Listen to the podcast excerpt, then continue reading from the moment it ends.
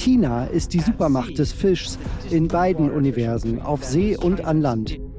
Nicht nur, dass praktisch alle chinesischen Fische aus dem Wasser geholt und in China verarbeitet werden, sondern auch große Teile der deutschen, französischen, italienischen, spanischen, amerikanischen und kanadischen Schiffe bringen den Fang an Land und verschiffen ihn dann nach China zur Verarbeitung.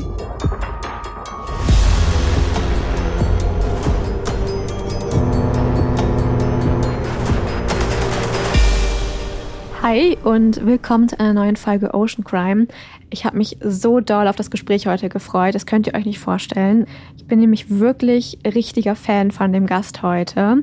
Wir sprechen nämlich mit Ian Urbina und Ian ist Investigativjournalist und zwar rund um unsere Ozeane. Das ist ähm, relativ außergewöhnlich, weil es nicht viele Journalistinnen dieser Art in dem Bereich gibt, weil das sehr teuer ist und auch sehr gefährlich ist, dort zu recherchieren. Er macht das aber schon seit vielen, vielen Jahren, ist auch einer der ersten westlichen Journalisten, der überhaupt irgendwie auf ganz vielen Schiffen da draußen war und das äh, live alles miterlebt hat, was da so ähm, los ist und eben darüber schreibt. Ähm, also ganz, ganz wichtig. Und er hat ein eigenes Projekt das Outlaw Ocean Project. Und damit haben wir auch schon mal zusammengearbeitet. Wir hatten eine eigene Edition bei uns im Shop mit seinem Buch. Er hat nämlich auch ein Buch geschrieben, was eine richtige Herzensempfehlung von mir ist. Outlaw Ocean, die gesetzlose See wo er eben über verschiedene Fälle schreibt, die er dort entdeckt hat während seiner Recherchen. Und wir haben dann eben einen, einen Teil des, äh, der Erlöse an sein Projekt gespendet, damit eben mehr noch recherchiert werden kann und er mehr Artikel schreiben kann. Weil das ist nämlich super, super wichtig, dass es, damit solche Themen eben überhaupt an die Wasseroberfläche ähm, kommen. Das ist ja auch so ein bisschen der Anlass, warum wir diesen Podcast hier haben. Also haben wir quasi mit einem Kollegen gesprochen, nur dass er da ähm, tatsächlich Hauptberuf, er macht das hauptberuflich wirklich ähm, und da ein tolles Team an seiner Seite, das Outlaw Ocean Project. Und wir haben jetzt nochmal mit ihm gesprochen, eben weil er jetzt eine vierjährige Recherche beendet hat. Ähm, vier Jahre lang hat er zur chinesischen Fischfangflotte recherchiert und diese Recherche hat einige Wellen geschlagen und dazu haben wir mit ihm gesprochen. Das wird sehr, sehr, sehr interessant. Also bleibt auf jeden Fall dran und viel Spaß beim Zuhören. Ich bin Ian Urbina, Journalist. Und Direktor des Outlaw Ocean Project, einer gemeinnützigen Journalismusorganisation mit Sitz in Washington, D.C. Wir setzen uns für Menschenrechte und Umweltbelange ein, insbesondere auf den zwei Dritteln des Planeten, die von Wasser bedeckt sind, also für Dinge, die sich auf See abspielen. Wir produzieren ausführliche Berichte in Magazinen, Zeitungen und Dokumentarfilmen. Unser Fokus liegt auf investigativer Arbeit, um bisher unbekannte Informationen ans Licht zu bringen. In den letzten vier Jahren haben wir uns besonders intensiv mit einer Untersuchung befasst, nämlich einer genauen Analyse der chinesischen Hochseefischereiflotte. Das endete damit, einen umfassenden Blick auf die weltweite Fischereiindustrie zu werfen, da so viel von diesem Fisch entweder von chinesischen Schiffen stammt oder durch Verarbeitungsanlagen in China geht. Was wir herausgefunden haben, ist ein weit verbreitetes Problem von Zwangsarbeit und illegalem Fischfang, das mit dieser Flotte in Verbindung steht. Das klingt mega spannend. Äh, wie muss man sich denn so eine große Recherche vorstellen überhaupt? Also die Berichterstattung für diese uh, Untersuchung zur globalen Fischereiindustrie und China war im Grunde in zwei Teile unterteilt, auf See und an Land. Auf See hatten wir den Ehrgeiz, zu mehreren Orten auf der Welt zu gehen, an denen sich große Konzentrationen chinesischer Schiffe befanden, und zu versuchen, an Bord zu gehen, um mit den Offizieren und der Besatzung zu sprechen. Die Berichterstattung führte uns an vier Orte auf dem Planeten, die hohen Seegebiete in der Nähe der Falklandinseln, die hohen Seegebiete in der Nähe der Galapagosinseln, die Küste von Westafrika und die Seegrenze zu Nordkorea. Dies sind vier Orte, an denen in der Regel 200 bis 300 chinesische Schiffe sind. In den meisten Fällen handelt es sich um Tintenfischfänger, Teil der größeren Tintenfischflotte, die uns interessiert, weil es so viele von ihnen gibt. Es ist ein großer Teil der chinesischen Flotte und sie sind an interessanten Orten auf der Welt. Die Arbeitsbedingungen neigen dazu, brutaler und schwieriger zu sein. Sie bleiben länger auf See und nutzen oft ausländische Arbeitskräfte. Wir sind aus diesen Gründen interessiert und auch, weil diese Flotte einen der berüchtigsten Rufe hat, sich am illegalen Fischfang zu beteiligen und in die Gewässer anderer Länder einzudringen. Uh, Wir konnten in vielen Fällen an Bord der Schiffe gelangen, was ziemlich beeindruckend war. Das hat noch kein westlicher Journalist zuvor geschafft. Es war ein langsamer, mühsamer und hartnäckiger Prozess aber wir haben über mehrere Tage hinweg per Funk, Brücke zu Brücke, Schiff zu Schiff mit den chinesischen Schiffen gesprochen und sie langsam von der Idee überzeugt, uns zu besuchen und vielleicht sogar mit uns zu essen. In einigen Fällen erlaubten uns die Kapitäne das Betreten des Schiffes, in anderen Fällen flohen die chinesischen Schiffe schnell, wenn wir ankamen und wir sind ihnen gefolgt. Oft steckten wir Nachrichten in Plastikflaschen, beschwert mit Reis, darin Zigaretten, Zigaretten und Bonbons. Auf einem Stück Papier standen Fragen in Englisch und Bahasa, der Sprache Indonesiens, weil viele der Besatzungsmitglieder aus Indonesien stammen, sowie auf Chinesisch. Dazu gab es einen Stift und wir haben das Schiff in einem schnellen Außenbordmotor verfolgt, wenn es floh. Ich warf eine Flasche auf das Deck des Schiffes in der Hoffnung, dass die Besatzung die Flasche öffnete, sie las, mit dem Stift Antworten schrieb, sie wieder in die Flasche steckte, verschloss und sie zurückwarf. In vielen Fällen hat das funktioniert, also konnten wir die Besatzung interviewen.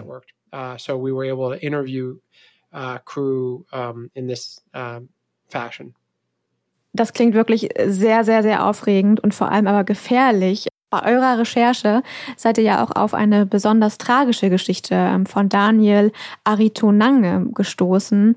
Was hat es denn damit auf sich? Ich erfuhr von Daniel, als ich in Montevideo, Uruguay war, einem Hafen, in dem viele chinesische Schiffe dieser Flotte anlegen. Diese Flotte besucht jährlich das Gebiet der Hohen See der Galapagos-Inseln und macht dann Zwischenstopps, darunter die Falklandinseln, bevor sie nach China zurückkehrt. Dabei handelt es sich um etwa 2300 chinesische Tintenfischschiffe, die jedes Jahr dieselbe Reise machen. Viele dieser Schiffe kommen in Montevideo an, um sich neu zu versorgen und aufzutanken. Während meiner Recherchen in Montevideo erfuhr ich von einem aktuellen Fall. Ein indonesischer Mann wurde mysteriös abgesetzt, fast zu Tode geprügelt und mit blauen Flecken, geschwollenen Füßen und Gliedmaßen, schwarzen Augen und Strangulationsmarken am Hals versehen. Das deutete auf schwere Misshandlungen auf einem chinesischen Tintenfischschiff hin. Er starb mehrere Stunden später im Krankenhaus. Ein paar Wochen später hörte ich seine Geschichte und beschloss herauszufinden, wer er war. Das dauerte anderthalb Jahre, aber wir schickten ein Team in sein Heimatdorf, um seine gesamte Reise zu rekonstruieren. Wir erforschten, wie er von dem Job erfuhr, wie er auf das Schiff gelangte und was er während der Fahrt erlebte. Auch andere indonesische Besatzungsmitglieder wurden interviewt. Die Untersuchung ergab, dass er an Beriberi litt, einer Krankheit, die nicht mehr tödlich sein sollte, die er jedoch auf dem Schiff bekam. Also war er einfach ein junger Mann aus Indonesien, der einen Job brauchte, diesen annahm und dabei ums Leben kam. Wirklich, wirklich tragisch, was du da erzählst. Ähm, über Beriberi haben wir in diesem Podcast auch schon das ein oder andere Mal gesprochen. Beriberi ist eine Erkrankung, die durch Vitamin B1-Mangel, ähm, Thyamin, also Thiaminmangel entsteht und zu Störungen der Nerven, der Muskulatur und des Herz-Kreislauf-Systems führen kann. Und diese Krankheit lässt sich eigentlich so einfach vermeiden, nämlich einfach durch eine einigermaßen ausgewogene Ernährung. Und wenn die nicht gegeben ist, dann ähm, reicht es, wenn man eben das supplementiert. Also es ist eigentlich eine Krankheit der Vergangenheit, die es heute so gar nicht mehr geben müsste. Uh, es ist eine schreckliche Art zu sterben. Es ist sehr schmerzhaft, wenn du im Grunde genommen anschwillst und viele Leute sterben an Beriberi, nur weil es an grundlegender Ernährung auf diesen Schiffen fehlt. Daniel hatte schweres Beriberi zusätzlich zu den Schlägen. Dann äh, gibt es noch die grundlegenden Rechte, unabhängig von deinem Zustand und den spezifischen Gesetzen. Wenn jemand krank oder verletzt ist und sagt, er muss ins Krankenhaus, kannst du als Arbeitgeber nicht Nein sagen. Du musst einen Weg finden, ihnen zu helfen, besonders wenn es potenziell tödlich ist. Im Fall von Daniel baten die Besatzungsmitglieder mehrmals darum, ihn von Bord bringen zu lassen, und es gab Möglichkeiten, ihn von Bord zu holen. Der Kapitän verließ das Schiff sogar eine Weile, um Familie zu besuchen und kehrte dann zurück. Aber die Offiziere weigerten sich, Daniel ans Ufer zu lassen, um medizinische Hilfe zu holen, und letztendlich war das eine der Ursachen seines Todes. wirklich schrecklich. Und ja leider kein Einzelfall, wie wir auch in diesem Podcast schon mehrfach ähm, lernen mussten, gehört haben. Aber was genau hat deine Recherche denn allgemein zu der Crew-Zusammensetzung auf den chinesischen Schiffen ergeben?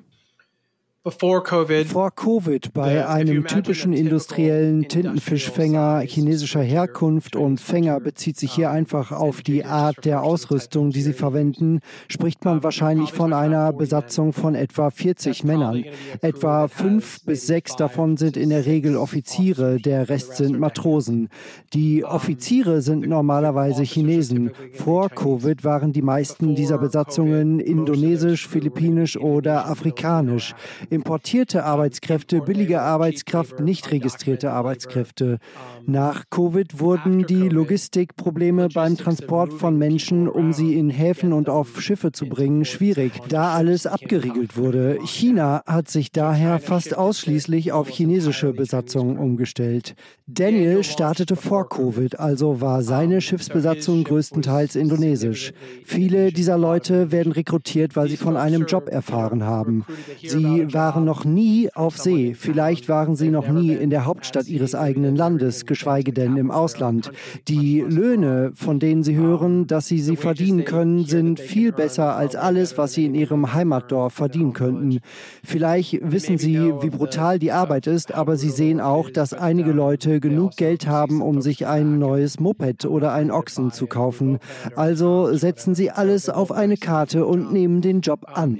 In Daniels Fall flog er nach Busan, Südkorea, nachdem er den Job bekommen hatte. Es gibt leisere und lautere Arten von Missbrauch. Diese leiseren Missbräuche neigen dazu, Schuldversklavung und Menschenhandel zu sein. Das sieht so aus, als ob ihnen am Anfang versprochen wird, dass sie 100 Dollar im Monat verdienen werden, aber wenn sie den Job bekommen und anfangen, die Papiere zu unterschreiben und sich auf den Weg zum Schiff machen, erfahren sie, dass es vielleicht nicht 100 Dollar sind, weil die Abzüge im Kleingedruckten des Vertrags oder mündlich erwähnt wurden. Und wenn sie dann auf dem Schiff sind oder auf See, merken sie, dass sie nicht 100 Dollar im Monat mit nach Hause nehmen, sondern wegen all der Abzüge und versteckten Kosten nur 10 Dollar im Monat. Und das ist wie minderwertiger Menschenhandel. Das ist eine sehr häufige Situation und diese Leute denken oft, dass sie eine bestimmte Summe verdienen werden. Und wenn sie nach zwei Jahren wieder an Land kommen, normalerweise sind es zwei Jahresverträge, wenn sie auf See sind, haben sie weit weniger verdient, wenn überhaupt. Dann gibt es die lauteren oder akuteren Formen des Missbrauchs auf den Schiffen selbst. Das ist harte Arbeit, richtig? Das sind 12 bis 15 Stunden Arbeit pro Tag, sechs Tage die Woche, bei jedem Wetter, krank oder gesund, verletzt oder nicht. Du arbeitest trotzdem. Gewalt ist auf diesen Schiffen sehr verbreitet. Insbesondere Gewalt zwischen verschiedenen Herkünften oder Ethnien. Das ist viel ausgeprägter. Also Chinesen gegen Chinesen passiert, aber wenn es um Chinesen gegen Nicht-Chinesen oder Südkoreaner oder Taiwaner oder wen auch immer geht, wenn die Matrosen einer anderen Herkunft sind als die Offiziere, kann man mit höheren Gewaltgraden rechnen. Also Gewalt ist sehr verbreitet. Schläge für kleine Fehler, Schläge für wahrgenommene Beleidigung, Schläge, weil du nicht schnell genug bist, Schläge, weil du krank bist, seekrank. Also Schläge sind ziemlich üblich und das war auch auf diesem Schiff der Fall. Daniels Schiff hieß Zenforce 7 und wir haben mit einigen seiner anderen Crewmitglieder gesprochen, die uns von ziemlich schweren Schlägen berichtet haben. Ich habe dazu gelesen, dass China jetzt aber wohl mehr Krankenhausschiffe einsetzen möchte, damit es mehr medizinische Versorgung auf hoher See geben wird. Das klingt jetzt ja erstmal super, aber führt es nicht auch dazu, dass die Leute noch länger fern vom Festland gehalten werden? Hast du dazu irgendwie was gehört? Ja, du triffst den Nagel auf den Kopf. Es gibt zwei Bedenken im Zusammenhang mit der Idee von Krankenhausschiffen. Das eine ist die menschliche Sorge und das andere ist die ökologische Sorge. Die ökologische Sorge besteht darin, dass Krankenhausschiffe ähnlich wie das Umladen auf Mutterschiffe auf See, bei dem der Fang auf Mutterschiffe umgeladen wird, damit die Fischereifahrzeuge länger auf See bleiben können, genau wie Betankungsschiffe und Transportschiffe dazu dienen, dass die Fischereiflotte länger und härter fischen kann. Das wirft die Frage auf, ob das gut für den Planeten oder die Ozeane ist, denn derzeit fischt diese Flotte und viele andere Flotten bereits in nicht nachhaltiger Weise. Sie nehmen bereits zu viel. Warum sollten wir sie befähigen, mehr zu nehmen? Und dennoch sind dies indirekte Subventionen, die die Regierung bereitstellt, damit sie mehr nehmen können. Aus ozeanischer Sicht ist das besorgniserregend. Aus menschlicher Sicht ist es besorgniserregend aus den von dir genannten Gründen, um sicherzustellen, dass diese Schiffe viel länger auf See bleiben können. In der Theorie gibt es auch Szenarien, in denen es gut ist, Ärzte in Reichweite zu haben. Aber wiederum ist die chinesische Flotte die einzige Flotte weltweit, die medizinische Schiffe hat, die die Flotten begleiten. Es gibt nicht viele von ihnen und wir haben eines verfolgt und mit dem Kapitän gesprochen, als wir auf See waren.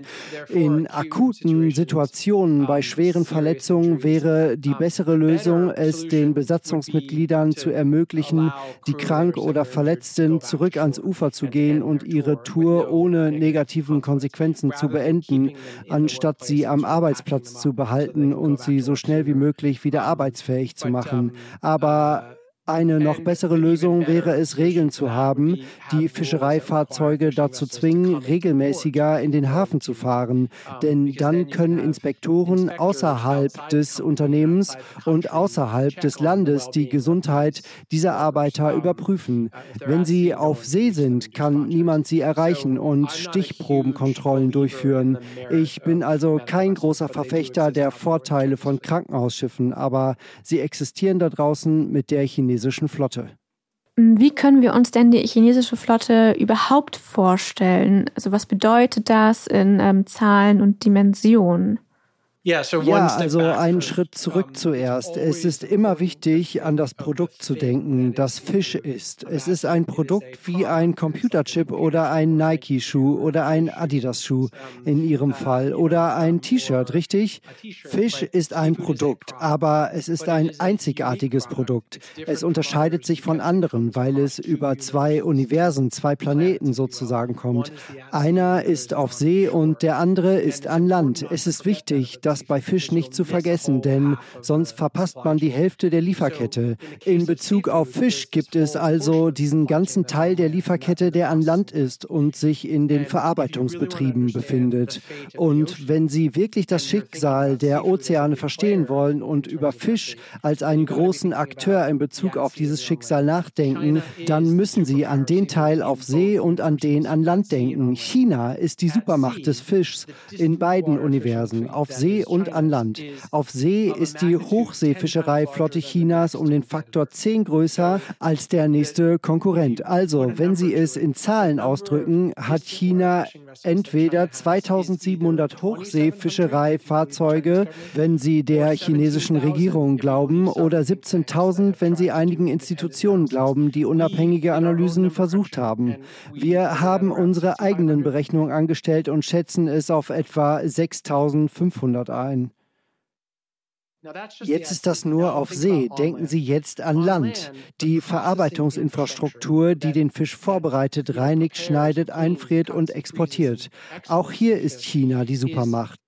Nicht nur, dass praktisch alle chinesischen Fische aus dem Wasser geholt und in China verarbeitet werden, sondern auch große Teile der deutschen, französischen, italienischen, spanischen, amerikanischen und kanadischen Schiffe, die in ihren eigenen Gewässern fischen, bringen den Fang an Land und verschiffen ihn dann nach China zur Verarbeitung und schicken ihn dann zurück in ihre Restaurants oder Lebensmittelgeschäfte. Das bedeutet, dass China sowohl auf dem Land als auch auf See von enormer Bedeutung ist ist und deshalb bezeichnen wir sie als die Supermacht des Fischs, wegen beider Universen. Ein großer Teil unserer Untersuchung drehte sich nicht nur um die Zwangsarbeit und Missbrauch auf den Fischereischiffen, sondern auch um die Zwangsarbeit und Missbrauch in den Verarbeitungsbetrieben. Und wenn ein großer Teil der globalen Fischindustrie auf eine Weise oder beide durch China geleitet wird, dann haben wir ein Konstrukt, das für den Rest des Planeten sehr problematisch ist. Werbung unser heutiger Werbepartner ist Pfoten. Pfoten mit F, also F-O-T-E-N. Und die machen Omega-3-Produkte für Tiere. Weil Omega-3 ist nicht nur für uns Menschen super wichtig, sondern natürlich auch für Tiere. Und es ist so, dass weder wir noch die Tiere können das selber irgendwie im Körper produzieren, sondern es muss wirklich durch die Nahrung zugeführt werden. Und ein super Produkt dafür ist eben Algenöl. Und das gibt es jetzt speziell nochmal für Tiere. Das Algenöl von Pfoten basiert auf der Mikroalge Schizochytrium und die liefert reichlich EPA und DHA, die eben entscheidend sind für die Gesundheit eurer Lieblinge. Es sind keine Konzentrate, ist 100% vegan, frei von sämtlichen Umweltbelastungen und alle Laboranalysen sind einsehbar auf der Webseite, also hundertprozentige Transparenz. Und es ist eben wichtig für die Gehirnfunktion, für die Herzgesundheit. Es hält Haut und Fell strahlend, reduziert Entzündungen, unterstützt die Gelenkfunktion, wenn das eben ausreichend im Körper vorhanden ist. Und da könnt ihr dann gerne mit diesem Algenöl von Pfoten unterstützen. Und eure erste Bestellung, dafür bekommt ihr einen Rabatt. Und zwar O3 Vegan. Ähm, könnt ihr auch nochmal in den Shownotes nachlesen. Und damit bekommt ihr 15% Rabatt. Ja, also viel Spaß beim Auschecken und ja, tut euch und euren Vierbeinern damit was Gutes, falls da ein Mangel vorhanden ist. Viel Spaß. Werbung Ende. Danke. Ich denke, das sollte für viele Zuhörerinnen da draußen neu sein, dass selbst der Fisch, der in den europäischen Gewässern gefangen wird, dann doch nach China gebracht wird und dort verarbeitet wird, um dann wieder nach Europa exportiert zu werden. Das ist wirklich absolut absurd. Also ich glaube, das ist nochmal eine neue Information für ganz viele, da, da die dazuhören. Und eine Sache, die ich auch sehr spannend fand, ich habe ja natürlich schon ein bisschen was über deine Recherche mir angeguckt. Ähm, in China gibt es ja die Uiguren, also eine muslimische Minderheit, die verfolgt und gejagt wird in China. Und welche Rolle spielt denn genau diese Minderheit jetzt beim Fisch? Ähm, und wie seid ihr überhaupt dahinter gekommen, dass es da eine einen Zusammenhang gibt, weil die öffentliche Kommunikation da doch sehr stark zensiert wird in China. In China, im äußersten Westen des Landes, gibt es eine Provinz oder eine ländliche Gegend namens Xinjiang. Xinjiang ist der am weitesten vom Ozean entfernte Ort auf dem Planeten, ein Heimatland für eine muslimische Minderheit namens Uiguren. Es also gibt auch andere, die turkmenischer Herkunft sind und andere, die in kleineren Zahlen vertreten sind. Aber diese Provinz ist eine historisch eigenständige autonome Region in China, die viel Unterdrückung erlebt hat. Die chinesische Regierung hat versucht, sie daran zu hindern, ihre Religion auszuüben, ihre eigene Sprache zu sprechen und zwanghaft etwa eine Million Menschen in Konzentrationslager gesteckt. Die EU und die USA haben das, was in Xinjiang geschieht, e als Völkermord eingestuft.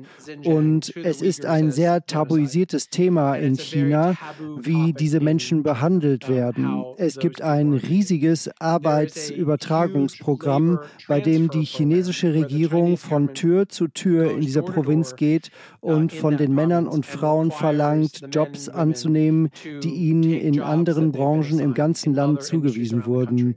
Sie sagen, erscheint an diesem Datum, ihr werdet geschult, ihr werdet in einen Bus oder ein Flugzeug oder einen Zug gesteckt und ihr werdet an diesen Ort gehen, um in dieser Branche zu arbeiten und so weiter.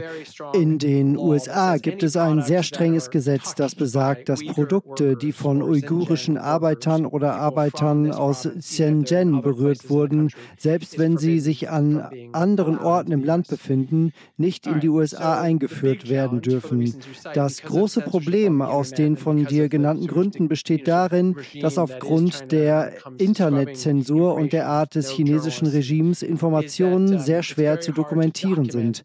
Kein Journalist und keine Journalistin hat es leicht zu dokumentieren, welche Produkte von Uiguren hergestellt werden und niemand hätte gedacht, dass auch Fisch zu den betroffenen Produkten gehören würde. Tomaten, Textilien, Computerchips, das sind Branchen, die viel uigurische Arbeitskraft haben und bereits durch das Blockieren von Häfen bestraft wurden. Aber die Fischindustrie auf der anderen Seite des Landes in der Provinz Shandong entlang der Küste wäre etwas, an das die Leute nie gedacht hätten, dass dort uigurische Arbeiter beschäftigt werden, weil es so weit von der Provinz entfernt ist. Aber nach Covid hatte die Fischindustrie einen Mangel an Arbeitskräften und so wandten sich Fischunternehmen in dieser Provinz, der Shandong-Provinz, diesem Zentrum der Fischverarbeitung in China, an die Regierung und sagten, hey, wir brauchen Arbeiter, wir können keine Leute bewegen, wir müssen diese Industrie am Laufen halten. Können Sie uns helfen? Und sie sagten, natürlich können wir. Und so begannen sie, Tausende von Arbeiten in diese Fabriken zu übertragen. Also haben wir den Transfer der Arbeiter dokumentiert, die Anwesenheit der Arbeiter in diesen bestimmten Fabriken dokumentiert und dann dokumentiert, dass deutsche, italienische, spanische, britische, US-amerikanische und kanadische Unternehmen Meeresfrüchte von Unternehmen erhalten haben, die mit Exporteuren verbunden sind, die wiederum mit diesen Fabriken verbunden sind. Wir haben also die Punkte in der Lieferkette Kette verbunden. Wie haben wir das gemacht? Eine Reihe von Quellen. Wir hatten einige Ermittler vor Ort, die tatsächlich Fabriken besucht und heimlich gefilmt haben, aber wir haben uns auch auf das verlassen, was Duyen genannt wird, das chinesische TikTok. Genauso wie du und ich. Es gibt eine Kultur von Selfies von Durchschnittsmenschen, die sich selbst filmen, wenn sie banale Dinge tun. Hey, Mama, hier bin ich. Ich verlasse die Provinz Xinjiang und gehe nach Shandong, um diesen neuen Job anzunehmen, den ich antreten soll. Hier bin ich auf dem Fabrikboden mit meinem Freund Bob. Schau mal, hier sind meine Schlafplätze. Und so gab es, obwohl die chinesische Regierung offizielle Berichte über die Anwesenheit von Uiguren in den Fabriken ziemlich aggressiv zensierte, jede Menge alltäglicher, banaler Dinge, die über die sozialen Netze geteilt wurden. Und durch das Auswerten von Tausenden von Stunden dieses Materials konnte mein Team beim Outlaw Ocean Project die Anwesenheit dieser Arbeiter dokumentieren, den Transfer dieser Arbeiter, die Namen der Fabriken, welche Marken mit den Fabriken verbunden sind, wohin diese Marken exportiert werden und wer es im Westen konsumiert. Und all das hat eine ganze Reihe von rechtlichen Konsequenzen für diese Marken ausgelöst, weil sie keine Waren verwenden sollen, die von Arbeitern hergestellt werden, die unter Zwang stehen. Wow, erstmal Glückwunsch zur Aufdeckung. Also Wahnsinn. Zu diesen Uiguren, zu, diesem, ähm, zu der Minderheit gibt es ein paar interessante Dokumentationen. Also falls ihr da mehr darüber wissen wollt, empfehle ich das auf jeden Fall. Ich habe jetzt keine genaue im Kopf, aber ich habe mir eine Zeit lang mich mal da so ein bisschen ähm, reingefuchst, weil ich das irgendwie richtig krass finde, ähm, was da, was da eigentlich abgeht in China, was halt so eigentlich ja so weit weg ist, aber jetzt mit dem Fisch auch wieder so nah. Aber wir sprechen später nochmal dazu, was eure ganze Recherche eigentlich alles im Nachgang noch bewirkt hat. Du hast jetzt schon ein bisschen was ähm, gespoilert. Ich möchte erst noch mal auf ein anderes Thema zu sprechen kommen. Und zwar, wir haben jetzt ja sehr viel über die ganzen Menschenrechtsverletzungen rund um die Fischerei gesprochen. Aber wie sieht es eigentlich mit der ökologischen Ebene aus? So, also noch einmal einen Schritt zurück, um zwei Schritte nach vorne zu gehen. Ein Schritt zurück ist, sich vorzustellen, dass einem Meereslebewesen eigentlich egal sind. Man ist nicht sympathisch oder einfühlsam gegenüber ihnen oder findet sie ekelig. Okay, schön. Aber wenn man sich um das eigene Dasein kümmert, dann kümmert man sich auch um den Planeten. Und wenn man über die Ozeane nachdenkt und welche Rolle sie dabei spielen, den Planeten am Leben zu halten, 50 Prozent der Luft, die wir einatmen, der Temperaturstabilisator des Planeten der den Klimawandel in gewissem Maße verlangsamt oder kontrolliert, dann spielen die Ozeane eine riesige Rolle. Die eigentliche Rolle, die die Ozeane spielen, besteht nicht im Wasser. Es sind die Dinge im Wasser. Es sind die Meereslebewesen, die tatsächlich die Kohlenstoffbindung übernehmen. Zum Beispiel die viel Kohlenstoff aus der Luft aufnehmen und die Luft reinigen und Wasser produzieren. Es sind die Meereslebewesen. Also wenn die Meereslebewesen verschwinden, wird das Wasser nutzlos. Es ist wie Sand in einer Wüste. Es hilft uns nicht, das Leben aufrechtzuerhalten. Das wird zu einer existenziellen Frage, nicht nur eine Umweltfrage. Für uns Menschen und wenn wir gegenwärtig die Ozeane zu sehr plündern, sei es Korallenriffe oder jede Art von Biomasse, Seegras oder Tintenfisch, und wir auf dem Weg zum Zusammenbruch sind, dann ist das eine existenzielle Sorge. Ein Drittel der Fischbestände der Welt sind an oder jenseits des Kollapspunktes. Für die Optimisten ist das gut. Zwei Drittel sind in guter Verfassung. Gute Nachrichten. Für Pessimisten sind das schon ein Drittel der Meeresgewässer des Planeten in einer Krise. Schlechte Nachrichten. In jedem Fall ist es kein nachhaltiger Weg, den wir gehen. Und die Anwesenheit von subventionierten industriellen Fischereifahrzeugen, sei es aus Taiwan, Südkorea, China, Spanien oder den USA, diese Fahrzeuge plündern gegenwärtig die Ozeane viel zu schnell aus, weil es keine wirksamen Regeln gibt, die kontrollieren, wie viel sie nehmen, insbesondere auf hoher See. Das ist sehr problematisch. Man kann auch auf kleinere Anliegen eingehen, die spezieller sind, wie zum Beispiel die Tatsache, dass ein Großteil der armen Länder auf dem Planeten als Proteinquelle auf lokale Bestände angewiesen sind. Und wenn diese zusammenbrechen, weil hauptsächlich ausländische Akteure die Ausbeutung vorantreiben, dann wird es zu Massensterben und wirtschaftlichem Zusammenbruch in vielen dieser fragilsten Länder kommen. Inselnationen oder Küstennationen in Afrika oder ähnliches, auch darüber muss man sich Sorgen machen. Ja, das auch, aber ich versuche auf der größten Ebene zu sprechen sprechen, wenn es um existenzielle Bedrohungen für den Planeten geht. Und die Unnachhaltigkeit der Meere ist grundlegend für die Klimakrise und andere Sorgen. Und was schockiert dich bei dem Ganzen am meisten? Du hast jetzt ja schon so viel gesehen auf hoher See, wenn einen da überhaupt noch irgendwas schockieren kann. Ich meine, weißt du, ich denke, die Sache, die mich immer schockiert, ja, ich mache das jetzt seit einem Jahrzehnt, ist, wenn du aus nächster Nähe siehst, wie groß die Netze sind und wie viel Masse sie aus dem Wasser ziehen und das Fehlen von Unterscheidungskraft. Also sie greifen einfach alles. Du weißt schon, es gab dieses Buch, ich vergesse es gerade, aber das verglich es damit, wenn du zwei SUVs in der afrikanischen Tundra hast und dazwischen ein 20-Fuß-Netz spannst und einfach durch den Wald fährst, Bäume umwirfst und alles einfängst, was zwischen den beiden Netzen ist, egal ob es Frösche oder Bäume oder Geparden oder Gazellen oder was auch immer sind. Und du suchst eigentlich nur nach Ziegen, aber alles andere wird auch da drin gefangen sei es so. Du weißt schon, so arbeiten Schleppnetze. Übertrage das Gleiche ins Wasser mit dem Fehlen von Unterscheidungskraft. Und all der Beifang und die schiere zerstörerische Natur davon ist dasselbe wie ein Netz zwischen zwei Panzern zu spannen und einfach durch einen Wald zu fahren und ihn platt zu machen. Und das ist im Grunde genommen, was das Schleppen macht. Und es ist schwer zu begreifen, bis man es sieht und denkt, wow, also all die Dinge, die ich gerade von diesem riesigen Kran und diesem massiven Netz auf das Deck geworfen sehe, all diese Dinge, die ich sehen kann, werden einfach tot über Bord geworfen. Und all diese Dinge werden zerkleinert, in einen großen Mixer gegeben, getrocknet und zu Pellets für Hühner, Schweine und Fischmehl verwandelt. Das ist verrückt und das ist die Menge an Tod, die dort für ein ineffizientes Ergebnis passiert. Du gehst auf einen Markt in Westafrika und siehst einen Bongafisch und du weißt, dass wenn diese Person fünf davon kauft, sie wahrscheinlich eine ganze Familie eine Woche lang ernähren werden, weil sie jedes Teil verwenden werden.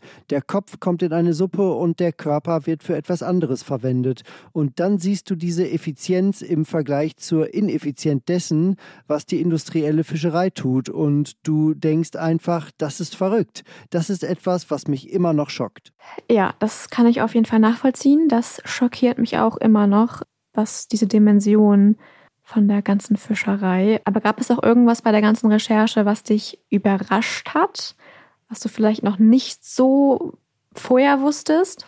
Die Bedingungen auf den chinesischen Fischereischiffen, auf denen wir an Bord waren, haben mich überrascht. Die waren härter und die Gastfreundschaft und Wärme der chinesischen Arbeiter, mit denen wir gesprochen haben, haben mich überrascht. Ich bin immer wieder überrascht von der Menschlichkeit der Menschen, weißt du? Und so brutal und schrecklich die Bedingungen auch sind, wenn du mit den Arbeitern sprichst oder sogar mit den Offizieren oder Kapitänen und selbst mit einigen von ihnen, die wahrscheinlich Gewalt gegen ihre eigene Besatzung ausüben, gibt es echte Menschlichkeit und eine beeindruckende Arbeitsethik.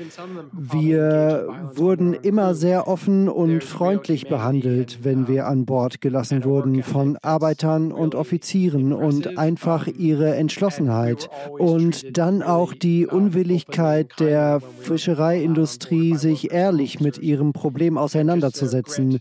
Du weißt schon, sie fangen langsam damit an, weil sie dazu gezwungen werden, aber zu lange haben sie es sich selbst und Gesetzgeber und Strafverfolgungsbehörden erlaubt zu sagen, Oh, gut, jeder macht Geschäfte in China, aber in China darfst du keine Fragen stellen, du darfst keine Stichproben machen, du darfst keine Details über die Arbeiter erfahren. Also, es ist nicht unsere Schuld, dass das passiert und das ist verrückt.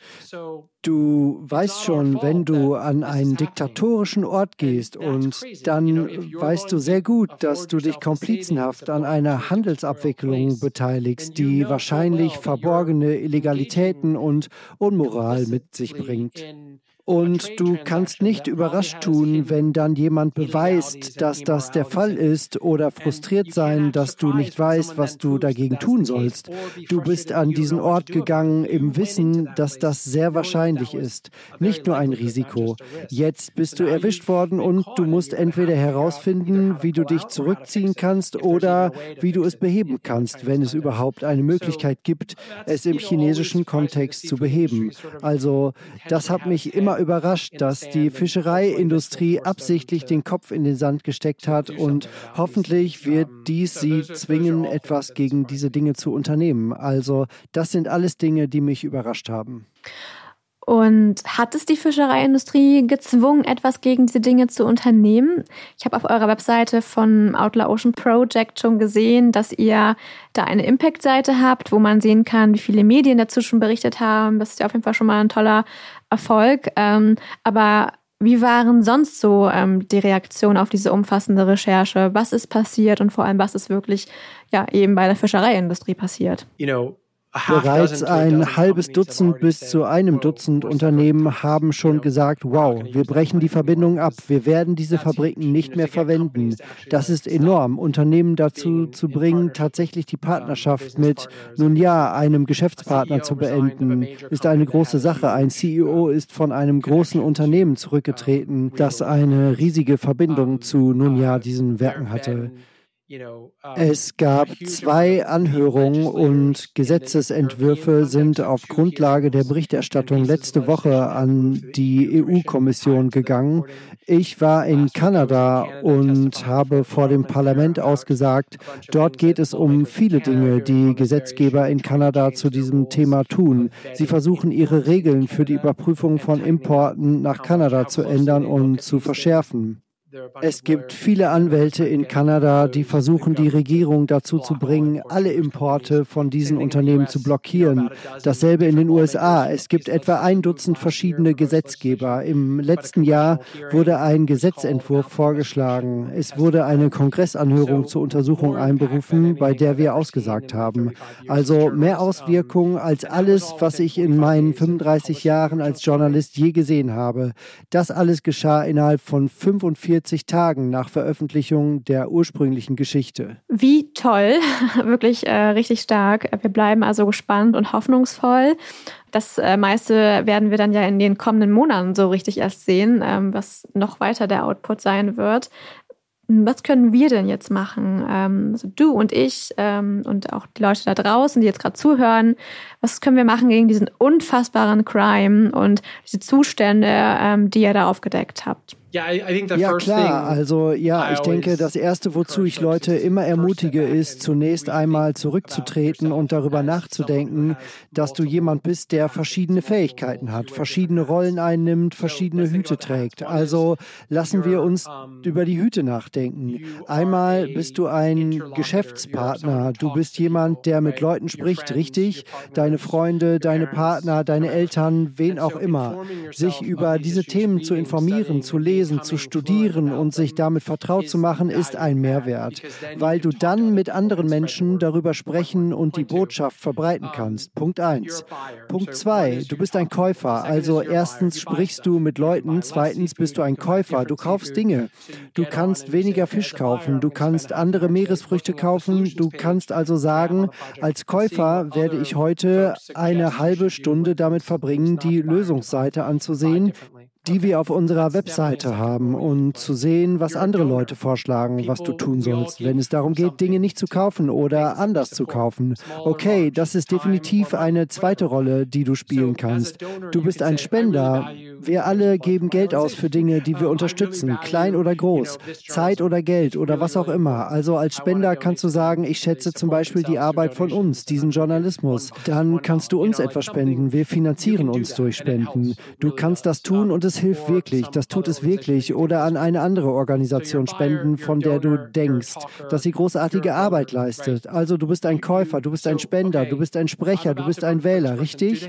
Du wirst sagen, okay, ich stehe kurz davor, für diese eine Person zu stimmen. Nimmt sie überhaupt irgendeine Stellung zu diesen Themen ein? Und wenn nicht, werde ich etwas an ihr Pressebüro oder was auch immer senden, bevor ich für sie stimme und sagen, hey, ich sehe nichts zu deiner Haltung zu diesen Themen und ich möchte, dass du das auf deine Website setzt oder du wirst Gesetzgeber dazu drängen, Dinge zu tun. Und wir alle als Wähler haben ein wenig Einfluss. In verschiedenen Bereichen kannst du ein wenig Einfluss ausüben.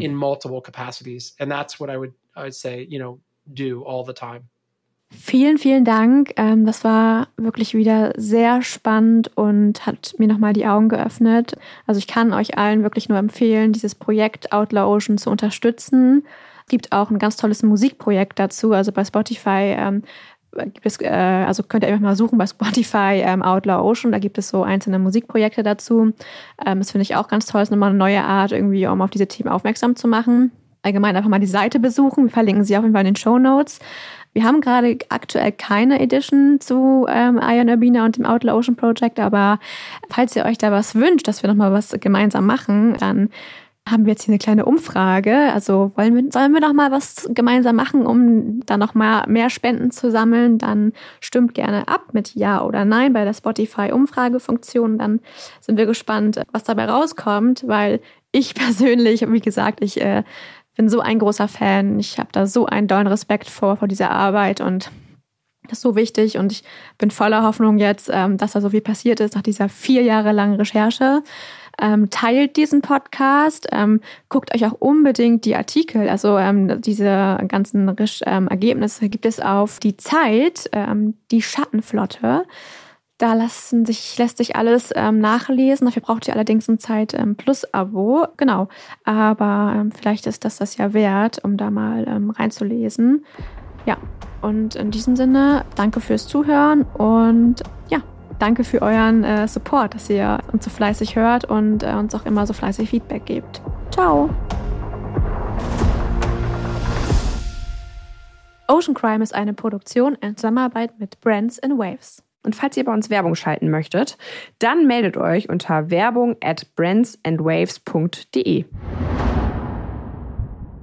Die Inhalte unseres Podcasts haben wir aus erster Hand und wurden mit größter Sorgfalt recherchiert. Für die Richtigkeit, Vollständigkeit und Aktualität der Inhalte können wir jedoch keine Gewähr übernehmen.